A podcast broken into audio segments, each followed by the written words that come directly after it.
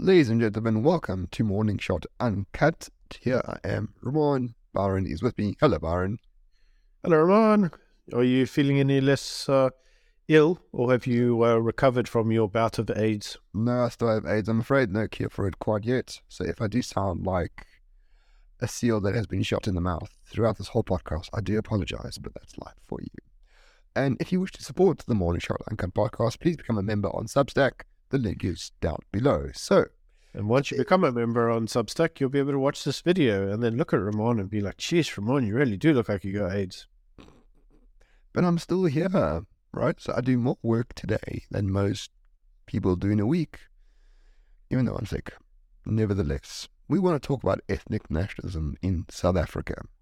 And we think it is the future of politics in South Africa. And the reason why I say this, Byron may disagree, we haven't talked about this before, is that if you look at the parties, the political parties that are growing, they are all ethnic nationalist parties. The IFP, the Patriot Alliance, which is a coloured party, the Freedom Front Plus, which is an Afrikaner party, and especially at a local level, you have a lot of parties that sort of envelop a certain type of ethnicity at a local level. This, excuse me, this, I think, is going to determine the future of the South African fragmentation in a real sense of the word. So that is what we're going to talk about in this particular podcast. So, Byron, when I say ethnic nationalism, like what do you, what are those words? Um, how do they make you feel? Ramon, they make me feel like you're a hard right, white supremacist who wants to reinstitute apartheid and subjugate all the different races because that's what the media tells me I should feel whenever you say anything about nationalism, right? I mean, obviously, that does make you a Nazi. And, uh, you know, that Nazism means that you want to subjugate the world and go out and slaughter some Jews because, again, that's what the media tells me I should believe whenever you use those words. But in reality, Ramon, here's here's a problem in the modern South Africa. And that is in modern South Africa, we were all sold the idea that, you know what, like there was no nationalism here. There was no different cultures. We were all just this idea of South African. You know, because we were all South African, we all shared some kind of common destiny. But the reality is that we don't share a common destiny, as we're also told by our politicians on a daily basis. Some of us were previously disadvantaged. Some of us were disadvantaged we're advantaged. Some of us should be allowed to do whatever the freak we want, and others shouldn't. And so we understand that in this nation called South Africa, there are these things called cultural differences. But whilst we have these things called cultural differences, and we say, well, we live in a non-racial society, the very definition of, definition of racism is that I believe my race and my culture are more superior than yours. And as we all know, we can't say that as, as white people. In fact, Indian people and colored people can't say that either because, you know, modern South Africa, we, we, we don't have an identity, do we? We're just South African. But as we know from Black nationalists, apparently that culture is better than ours because, you know, they invented everything and there was Wakanda here before we arrived. And, uh, you know, they even the first transplant was caused by, you know, a domestic worker from, I don't know, somewhere or other. And we're all told these things. But what they all Fact portray, check, Byron, fact check, he was a god. But anyway, well, well, you know, but what we all know is that in modern South Africa, the idea of nationalism on a national level, in other words, in the media class and to the politician, doesn't really exist because, you know, we're all South Africans until we're not. And then we all know on the ground level that actually that isn't really the case. The case is that Afrikaners want to be Afrikaans. White people want to be white. And by white, I mean Anglos, you know, the, the English type, the libtards that we hate. You know, those people want to be libtards that we can all make fun of. You know, they can all talk about their pronouns and how, you know, nothing in life ever works for them and I don't know, screw off to some shithole.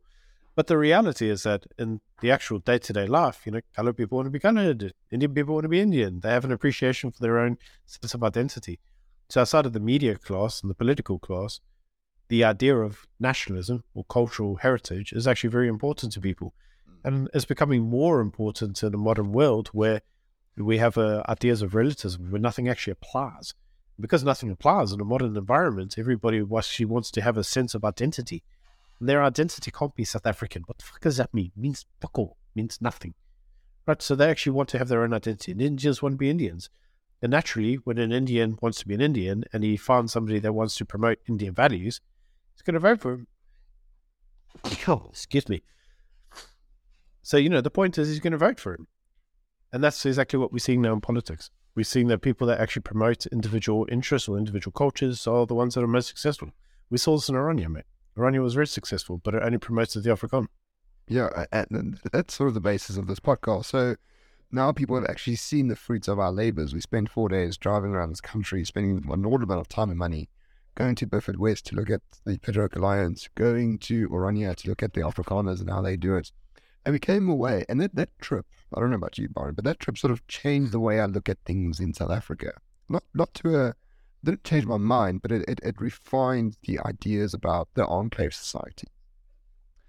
And I never looked at the enclave society politically. I looked at it in terms of, of economics and things like that. But now there's actually more enclavism than I expected, and from people that we wouldn't think would support it. So, for example, right, in Beaufort West, we spoke to two coloureds. It's a coloured town for the most part. It was a coloured mayor. It's all very recently, Gayton McKenzie. And we spoke to Gates, and He said, like, you know, you started off as a coloured nationalist party. You still are overwhelmingly that in that regard. Um, you need to expand. You want a few more whites in, a few more blacks, as many votes as possible. But fundamentally, you started off with this idea of sort of coloured nationalism. And it has done him extremely well. He's the kingmaker in a variety of municipalities around the country.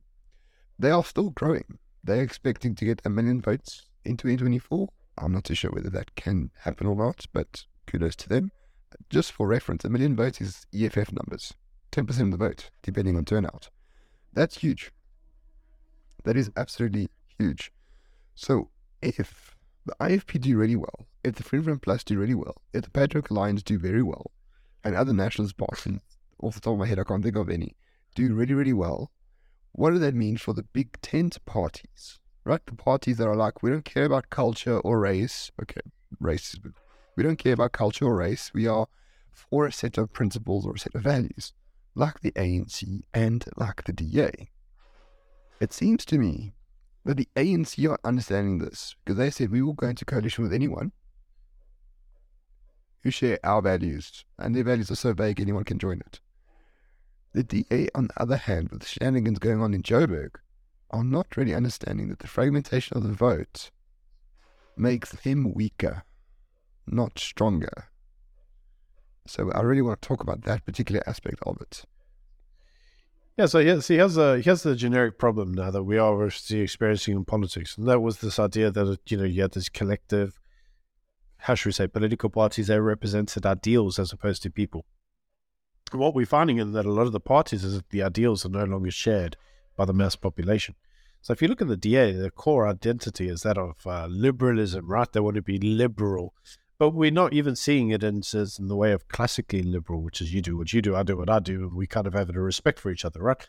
We have this new idea now of, of neoliberalism, which is like, I'm actually going to tell you about all my progressive type ideas. You know, you declare your pronouns, I declare my pronouns. And if I say I don't do the pronoun game, well, that's not okay, right? She's like, you no, no, you must you must be intolerant to the less tolerant. Do you know what I mean?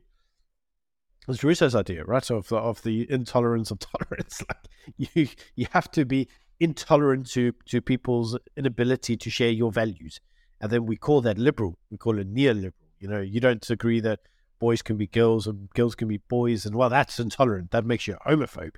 So the idea that that's kind of like the new neoliberalism, people people don't that, man. Like we don't live in that kind of country where neoliberalism is a thing. Neoliberalism is a let's call it a luxury culture. It's a luxury culture of, of societies where there's no unemployment, where everybody gets fed, everybody's fat, and everything works, right? Those are luxury beliefs of, of should we call them lavish societies. We do not have one of those societies. We have the highest unemployment rate in the world. We have people that don't know how to be entrepreneurs. We have people that don't know how to create businesses. They don't know how to, many instances, they don't know how to read, let alone anything else. So the reality of the situation is we don't live in a country where neoliberalism is a, is a, is a proxy thing. And as a result, what's happening is we have the frag- fragmentation of people. We have people saying, well, I can't all abide by this idea of neoliberalism. We also have a country where Christianity is the predominant religion, but we've taken God out of the schools.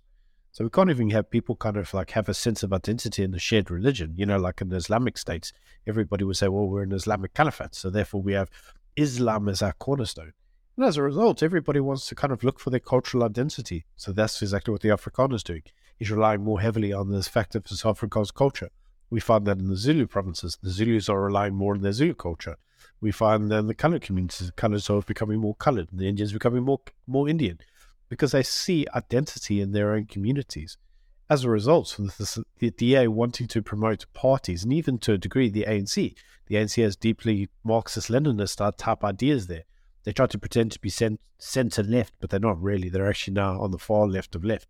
So, probably because they've surrendered to the SACP to a large degree, they've allowed the SACP to do their thinking. But what that means is that these parties that are running based on ideals aren't really the future because the parties that are going to be successful are the parties running on cultural identity. And these parties that all wish to promote themselves based on ideals are in decline. And we've seen that in the electorate.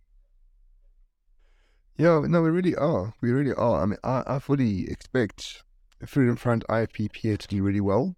Uh, to good. I mean, there's no Indian Nationalist Party because there's only like a million of them, and the DA Yet. gobbled up those votes. But there could be one in time to come. Al Jama-ah is a is a is a is a nationalist Muslim party. They've had a mayor in Joburg. Yes, understandably due to shenanigans, but at the end of the day, as an ethnic group, Muslims control Joburg. That's huge.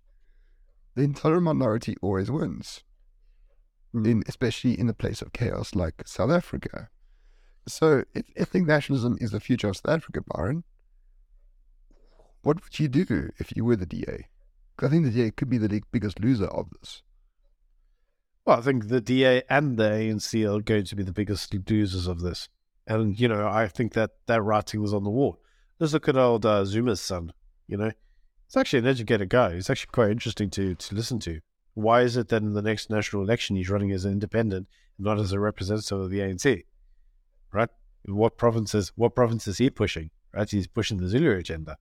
Right? Now, as a as the son of a, an ANC, as an ANC liberator fighter, why doesn't he just join the IFP? That would be the most logical step. Well, he can't, can he? Because you know of the historical links. So now he's going to run as an independent. So why is it that he's not running on an ANC ticket? Well, because he understands something that the rest of us understand. And that's actually the ANC's biggest problem at the moment. Why does Cyril struggle with the RET faction? There's actually no real RET faction. The actual problem in the ANC is the fragmentation of the cultural identity. It's the fact that you've got Venda, you've got a Venda leading leading a, a party that's got a ton of Xhosas and Zulus in it, and the Venda and the Zulus and the Xhosas don't really have the same cultural identity. You see, even here in South Africa, even the black people don't share the same cultural identity.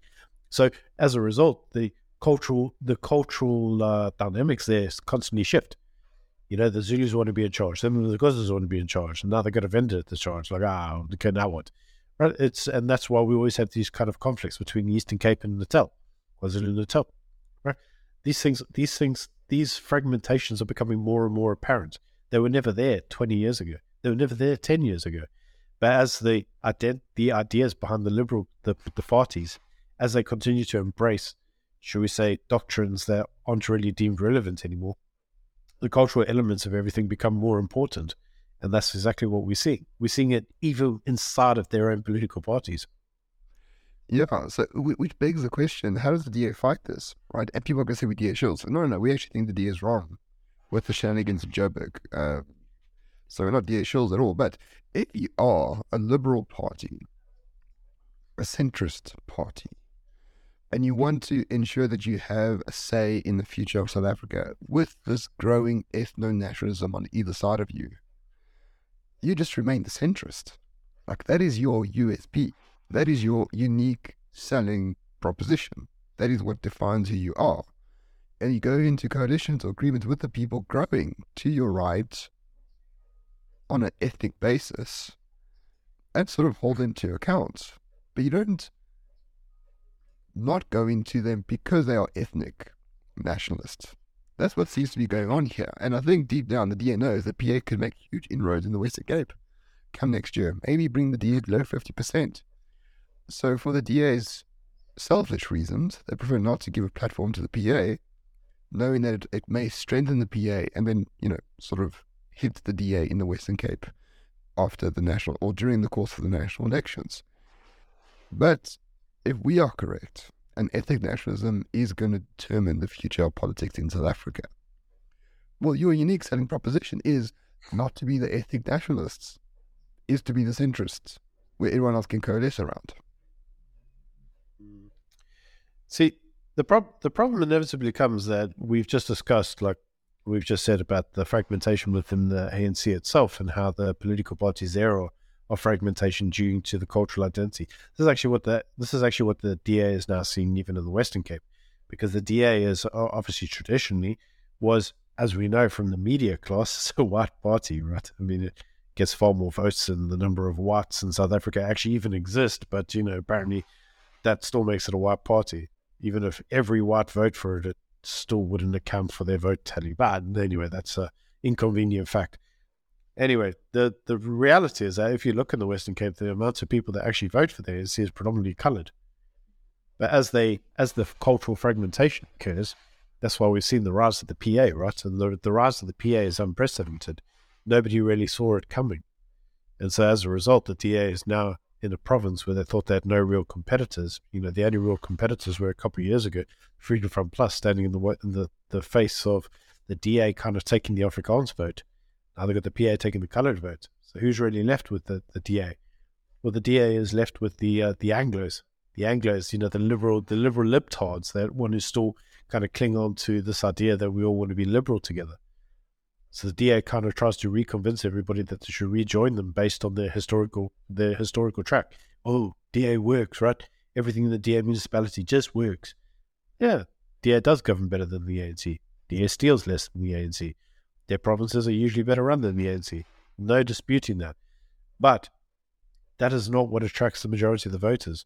The voters aren't attracted just to the fact that you got a running, running, uh, I don't know, water network or something.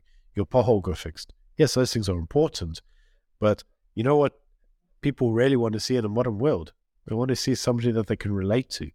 The problem is that the DA isn't relatable to many people anymore because it's still trying to promote ideals, this idea of liberalism, but it doesn't it doesn't really have a a face that South Africans as a whole can look at and go, "That's me," mm. right? Regardless of what you what you may believe about Gayton McKenzie, colored colored individuals may look at him and they'll go, "That's me," right? Look at look at Freedom Front Plus. You know, Pete, Peter running that. They look at him and they go, "That's me." IFP Buthelezi, Zulus look at him and they go, "That's me." We look at John Steenhuisen and we go, soy boy. Like, you know, that's. We know the guy. You should talk about him like that. But it's it's a problem because it's, it's he's he's not relatable because the party that he, he stands for don't really have a kind of ethno nationalistic type of component. It's like, what does he stand for? They like look at John and they go pronouns, gender toilets. Like that's that's what they that's what they see. They don't see proud Zulu culture. They don't see proud Afrikaans culture. They don't see proud colored culture. Like they see gender toilets. I mean, to be honest, proud parades. I don't think proud Anglo culture has ever existed. You're all just a bunch of extractive colon- colonizers. And I really do mean that. Anglos outside of Britain, mm. they haven't defined the world. Look at America. The Irish defined it far more than the Brits. Now the Mexicans are defining it, the Italians defined it, but Anglos outside of Britain don't have a culture. Let's be really honest with ourselves. I'm not. I'm not arguing there, mate. I think you're 100 percent correct. And if I actually look at the the Anglo culture as a whole, it's deeply shameful. Yeah. It's deeply shameful that the ideas that made Anglos Anglos are gone. Like they they just gone. Anglos used to be a very proud nation. You know, it's like people forget the original the original Anglos were Vikings, mate. Like Rag- Ragnar went over to the UK and kicked the living shit out of the British and bloody killed half of them and took over most of the nation. Like these were a nation that went out there and prided in their own culture. My culture today, there's no pride in our culture, man. We're no ones. We're no ones. We're all self. We're all self defeating, and we all want to kind of hate ourselves for just existing. Like that's not that's not a culture, man. That's not a culture. So I'm not I'm not arguing that, man. I'm not arguing that. Right, right. So, um, I had something else to say, but for the life of me, I can't remember what we're going. This actually features in with the video we did today as well, right? I mean, obviously, the video released today is what happens when the EFF go right wing and actually embrace some proper forms of nationalism. What happens when they actually put South Africa first? What happens when they actually adopt free market enterprises? What happens when they actually allow South Africans to have their own kind of enclaves and those enclaves to thrive? And all they do is they keep the enclaves together in a system that, that cooperates, in the true system of cooperation between different enclaves. I mean, you got you got golden eras, because that's how that's how nations should have been built, not this collective, uniformist, blase, like everybody's the same. Like, oh fuck that shit, man. Yeah, I mean, uh, can we agree at least that the national project in South Africa has failed, right? It was kept together through oppression during apartheid and economic growth. Economic growth keeps a nation together. Then we had the 94 coup.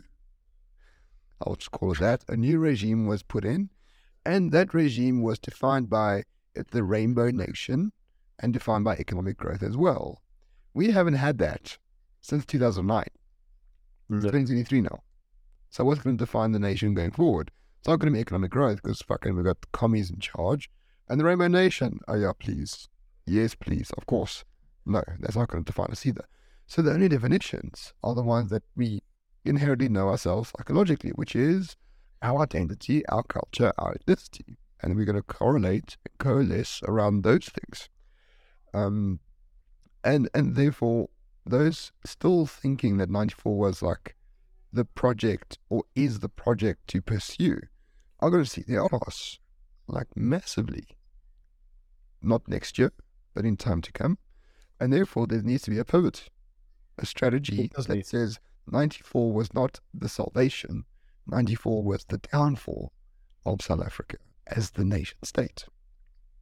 Yes, and I would I would agree because in '94, what should have happened is that people should have realized that what we really needed to do is not have exclusionary kind of national, how should we say, not have uh, exclusionary type policies that promote certain nationalistic type of interests of certain groups whilst all claiming everybody was equal, right? That's that's really what happened. Instead, what we should have done is had a realization that South Africa as a nation state is made up of a number of cultural identities, and that each cultural identity is very proud of themselves. I mean, that's apparently the original dream that was sold to to everybody when we said, "Ah, we're founding we're founding the modern South Africa. Here's a constitution, respect for your cultures." But that's not actually the South Africa that we got. We got this relativistic guy, everyone's the same, right? But the problem is everybody's different in their sameness. You know what I mean? Like so there shouldn't be any real kind of laws that differentiate people one one, cultural identity to another. In other words, I shouldn't be I shouldn't be favored just because I'm a part of a specific culture. At the same time, neither should I be da- neither should I be downfalled. But when I want to promote my culture, I also shouldn't be I shouldn't be discouraged from doing that. Right? We should have allowed people to thrive within their culture and figured out a system that we could use in order to get the different cultures to retain their own identity, but obviously also to also to to co co interact between each others. You know where I find that that interesting is you may look at this and say, well, this sounds like a load of hogwash, except we it's not. Look at an Orania, man. I mean, Orania told us themselves, like they're deeply Afrikaans. They encourage their own religion of Afrikaans. They, you know, their own cultural identity of Afrikaans. They abide by their religion. They do everything in an Afrikaner spirit. And the first thing that everybody says is, but what about the black people? What did they tell us in Orania, mid? Like, how many black tribes are they dealing with around the country that are going to Orania saying, we want what you have for our people? And Orania is like, cool, man, we'll help you build it. This is how we did it. This is what you must do. This is how it works. And they're going around. They're basically doing consultancy for different black national nationalistic tribes that want to just promote their own tribes.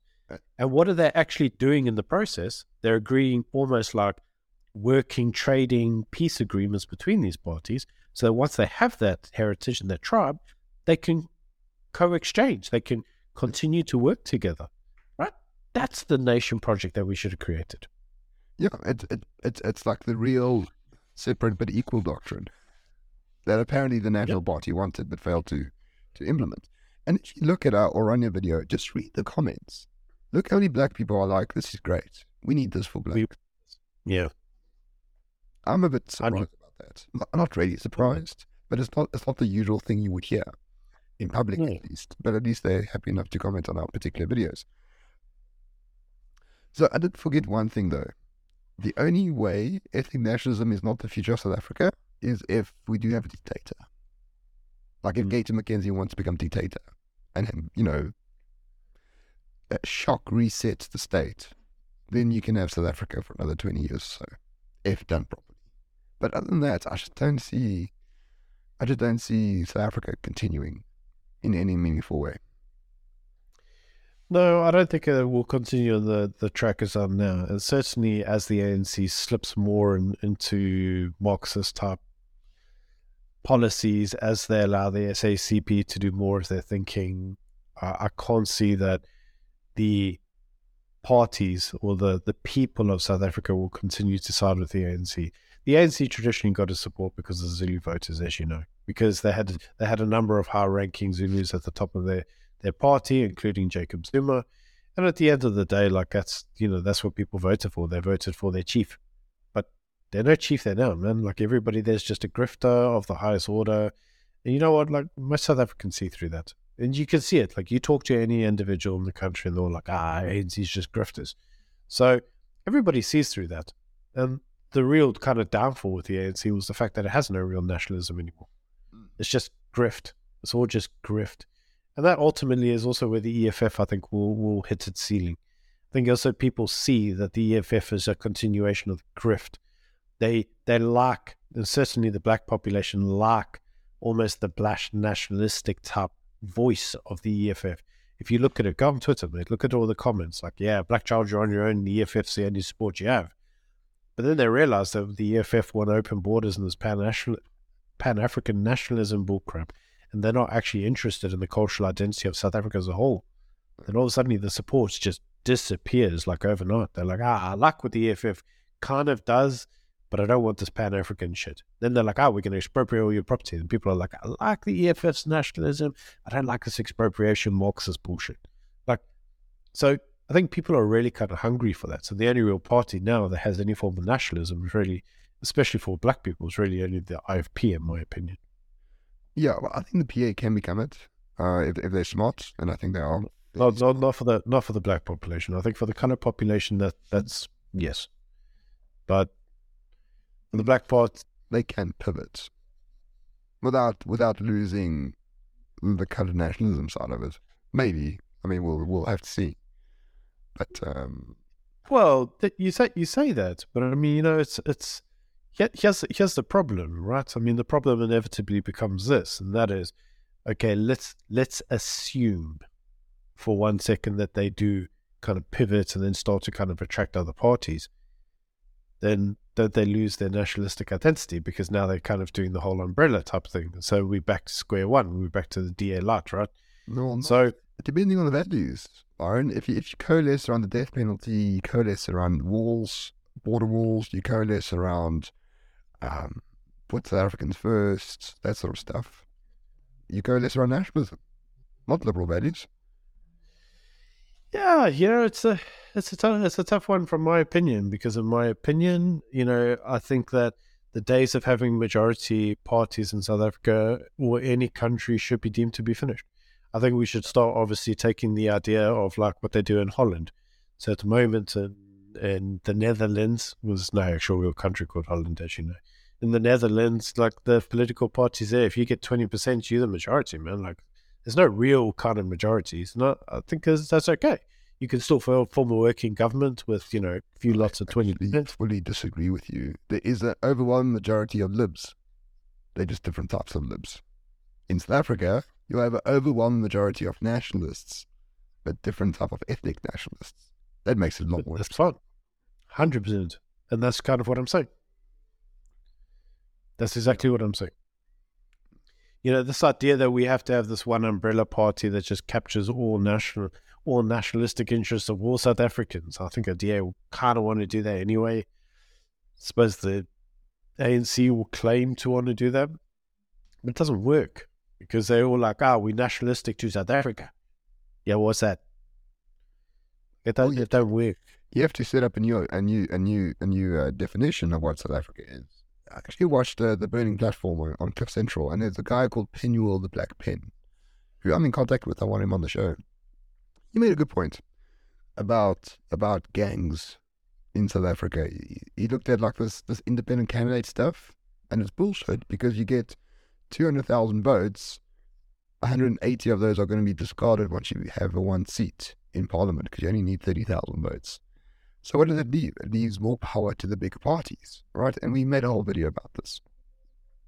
So at the end of the day, what works in South Africa is a joining a gang, or you could call it an institution or a regulatory body or a NGO. Essentially, it's all gangs, and leveraging the power of that gang to get what you want.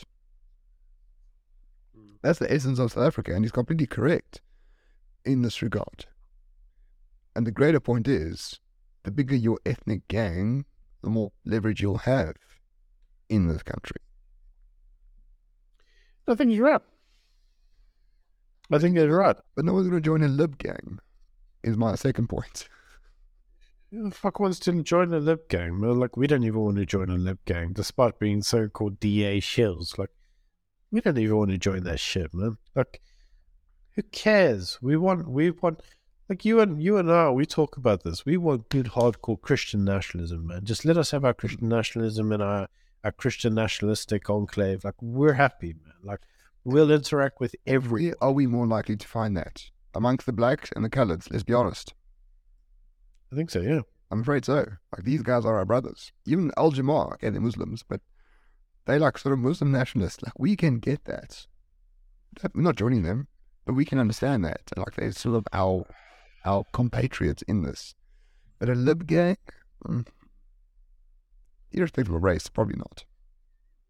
I don't know, man. I, I, I must say, even on that Christian nationalistic thing, I recently watched a podcast with Andrew Tate. I don't actually watch any of his stuff, Oh yeah. but I came I came across one and he was talking about why he's more likely to support Islam than he is Christianity, and he makes a bloody compelling case. You know, the Islamics don't bow their knee to nothing. Christians these days just like fall for everything. You want to be liberal, be liberal. If you want to have LGBTs, have LGBTs. You want to marry a dog, marry a dog. And it's like, right. You love Jesus, nothing else matters. Which is bullshit. Which is like utter nonsense. That's the lib gang right there.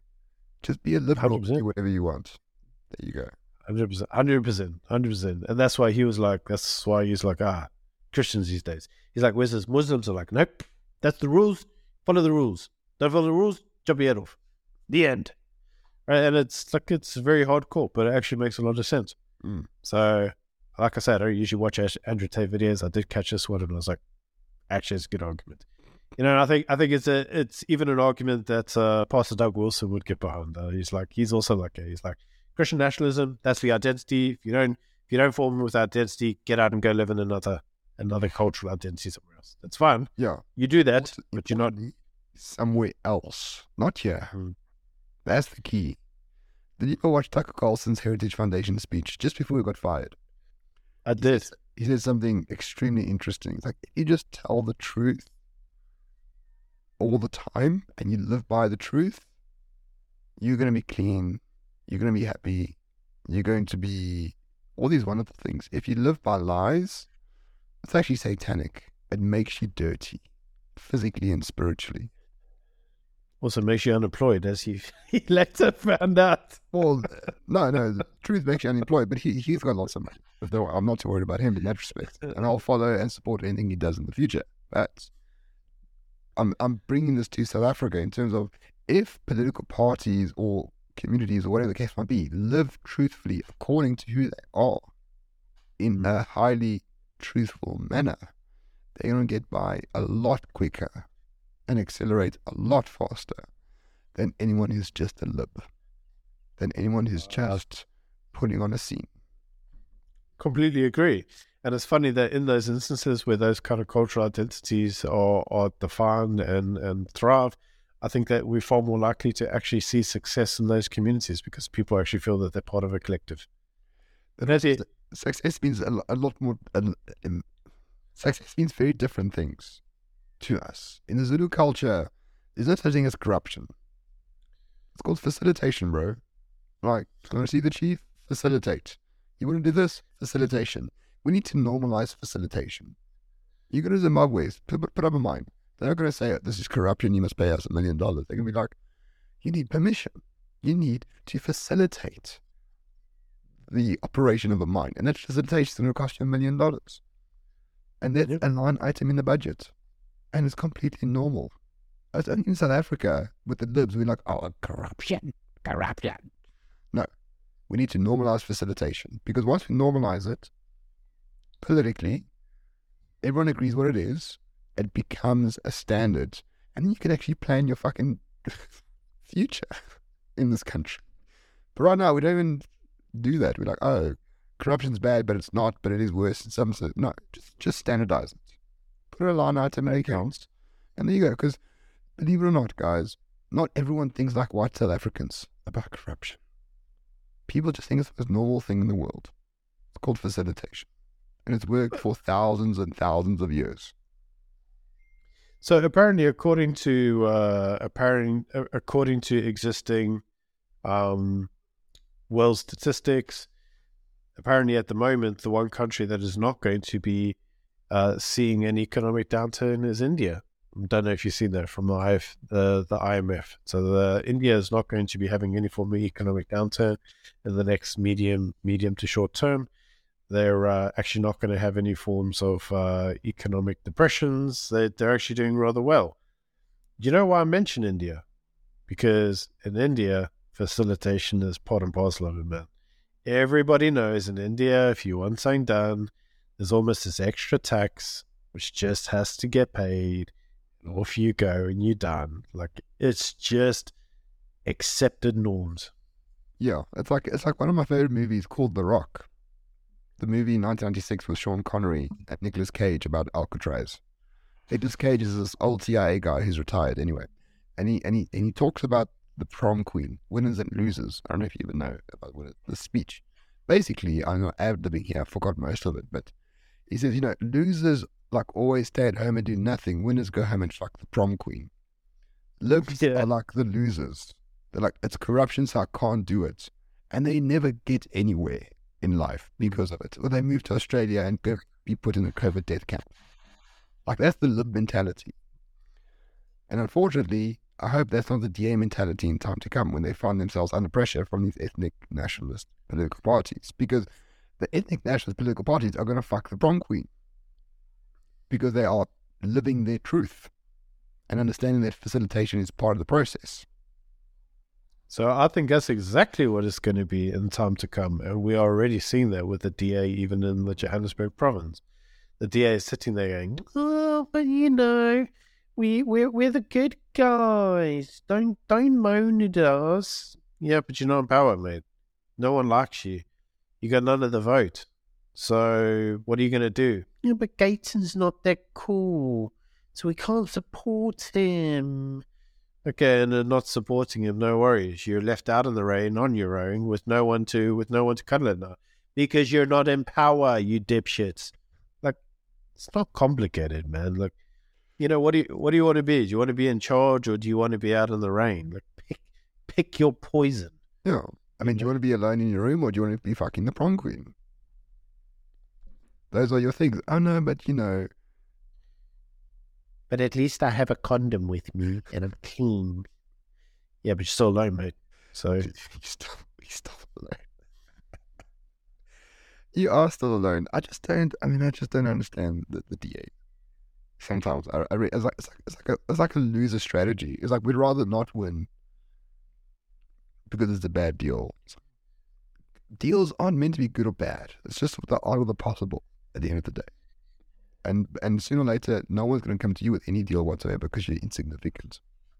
That's yeah, that's happening. That's happening at the moment, though. That's happening. The meat drop back's happening without the DA guys. Why? Because they don't understand that ethnic nationalism is the future. Simple as that. And no one really gives a shit about DA kind of bullcrap anymore. You know, I see this on Twitter, man. I said to you, like everybody, you say DA to people, and they're like, "Oh, do you remember that LGBT thing they did with Pride, where they tried to force it on the kids in school, and they made people cry?" We did a video on it. And you're like, "Oh, DA," and they go, "Didn't they try to force us to have a medical procedure of unknown specification?" It's like, "Yeah, they did. That's right." And then you go like DA, and you're like, mm, "Didn't they like do this, this, and that?" it's all like the libtard policies that nobody really likes. It's all coming back to bite them in the ass now. The problem is that outside of those libtard policies, those libtard policies that no one really wants, what's the DA really kind of got going for it anymore? Well, good governance. Okay, well, you know how you get good governance, mate? You get it through power. You have to control the levers of power to govern well. No one just gives it to you. You need to earn it. You need to go to you need to go to the voter and get them to give you that power. You don't have the power, so shut up. To quote Becky Seller, shut up. Right? Uh, it's so true. It's so simple yet so true, but people just don't seem to understand it. Like I and that's and this is irrevocable proof that we don't work for the DA. Because if we did, we would tell them this long time ago. Be like, you can't do anything without power, guys. Get power first, sort out your principles later. That's the truth about everything in life. Oh, mate, fuck off with principles and politics. Where the fuck have you ever found a principled politician? Donald Trump was very principled. What are you talking about?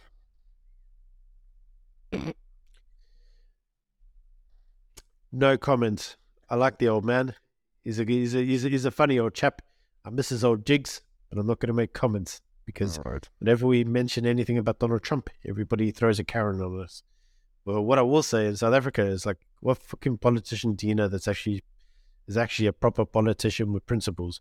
You got the fucking commies, mate. Like the commies all driving around in bloody Maseratis, and they're like, oh, but let's share the wealth of South Africa. These bloody capitalists, I I fucking hate those capitalists. Like you can't even say capitalist, you bloody moron. Yeah, but I hate them. Uh, by the way, I bought a brand new Maserati. It's lovely, it's brilliant, and my nice iPhone 14 is the best. Like, there's no principles in politics, mate. There's only power. Yeah. Power. He who has power controls the politics. Everybody else is just the losers going along with the with what the people in power say. Once you understand the power dynamics, it becomes a lot easier to understand. DA don't understand the power dynamics. They don't understand that they are irrelevant until they hold the, the levers of power. Yeah. In which case, get your fucking levers of power. Do you know who also understood this? I worked for the man, David Cameron. David Cameron understood this. The election where he had to take the Labour government, he had to get the Labour government and he had to flip it to the Tories. David Cameron knew something. I need power. So he made a deal with the devil. The deal, the devil at the time was the Lib Dems, who had policies that David Cameron did not agree with one bit. But he didn't care because the Lib Dems gave him power. Once he got that power, he made the Lib Dems irrelevant. Yeah. In any modern election, no, the Lib Dems get 0% of the vote. No one cares about them because David Cameron made them irrelevant over four years.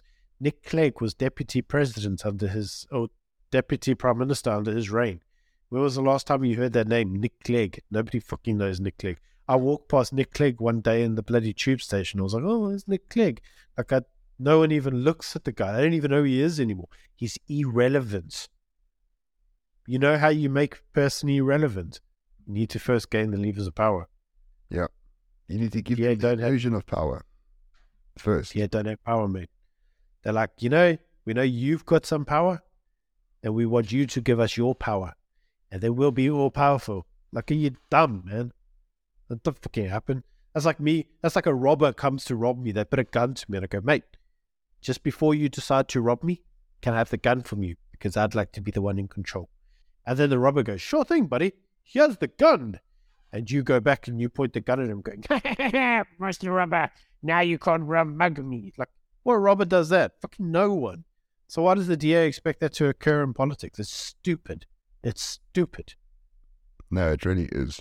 It really is. I've got nothing more to add to that other than going back to the top of the hour, ethnic nationalism in South Africa is real. The fragmentation of South Africa is real. And they're going to eat the DA and the ANC up for dinner unless they are completely aware of that. That's it, really. Any final thoughts from you, Byron? No. Um, must say that obviously, you know, we, we once got told something and it's maybe worthwhile repeating on the show. Guys, if you love the DA, attack it and make it better. Don't you don't have to necessarily give up on it. You don't even have to say it's just irrelevant for now.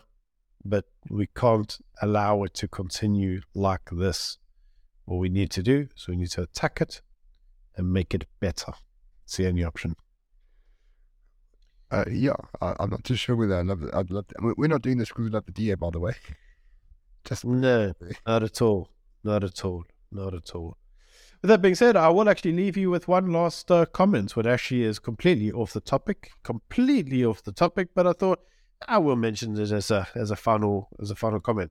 So, Ramon, good news has just come out. Breaking news, breaking news, people, breaking news. Apparently, the World Health Organization has now just deemed the virus of unknown specified origin to no longer be a global health emergency. In which case, let's all now sit back and also remind ourselves that it was little over two years ago that we were all pointing little guns at each other's heads, pulling the trigger, and then telling, turning it around and showing everybody what the temperature said, as if somehow that really made a difference. You couldn't walk into a shop unless you actually put some like alcohol gel on your hands that made your hands really like clammy and sticky. You couldn't walk in a shop unless you did that. If you went into 14 shops in one day, you got 14 doses of alcohol all over your hands. For what reason? Don't know. If you worked in an office space, you couldn't leave your office space without first spraying your desk down and wiping it down with uh, some funny liquid. And if you went out into the public, you had to wear a face stopper. Like this was over two years ago, and it is no longer a global emergency. In Africa, where less of the population has had any form of uh, medical procedures against their wills, we have to ask ourselves this fundamental question, which is as the hard right extremist groups that we supposedly all are, that avoided our medical procedures with every ounce of our, our freedom and fiber of being, we have to leave ourselves with one question, and that is, Ramon, how are we still alive? Well, I only have one question relating to that, Byron, is why aren't these people hanging from traffic lights across all the major cities of the world? It's one of the greatest crimes perpetrated on humanity, and these people are still breathing. That's the real question we need to ask. Yep. Even the NHS's uh, COVID app has officially been turned off and discontinued. I wish we could turn off and discontinue pharmaceutical companies and medical researchers for the next century. I think our lives would be a lot better for it. And possibly the, the media class, the classically liberal, or shall we say, now aged media class, what we would typically refer to as the legacy media class, because their time was done. We all realized that they were nothing more than shills with the pharmaceuticals and the government, and this was never about a medical procedure. It was never about a medical health emergency. It was only ever about control. Indeed. Unlike us, so please voluntarily donate money to us by becoming a member on Substack. We're not going to hold a gun to your head. Maybe soon if you don't. So, advance. all right, everyone. Have a good cool. weekend. We'll see you all next week. Cheers. Cheers. Bye.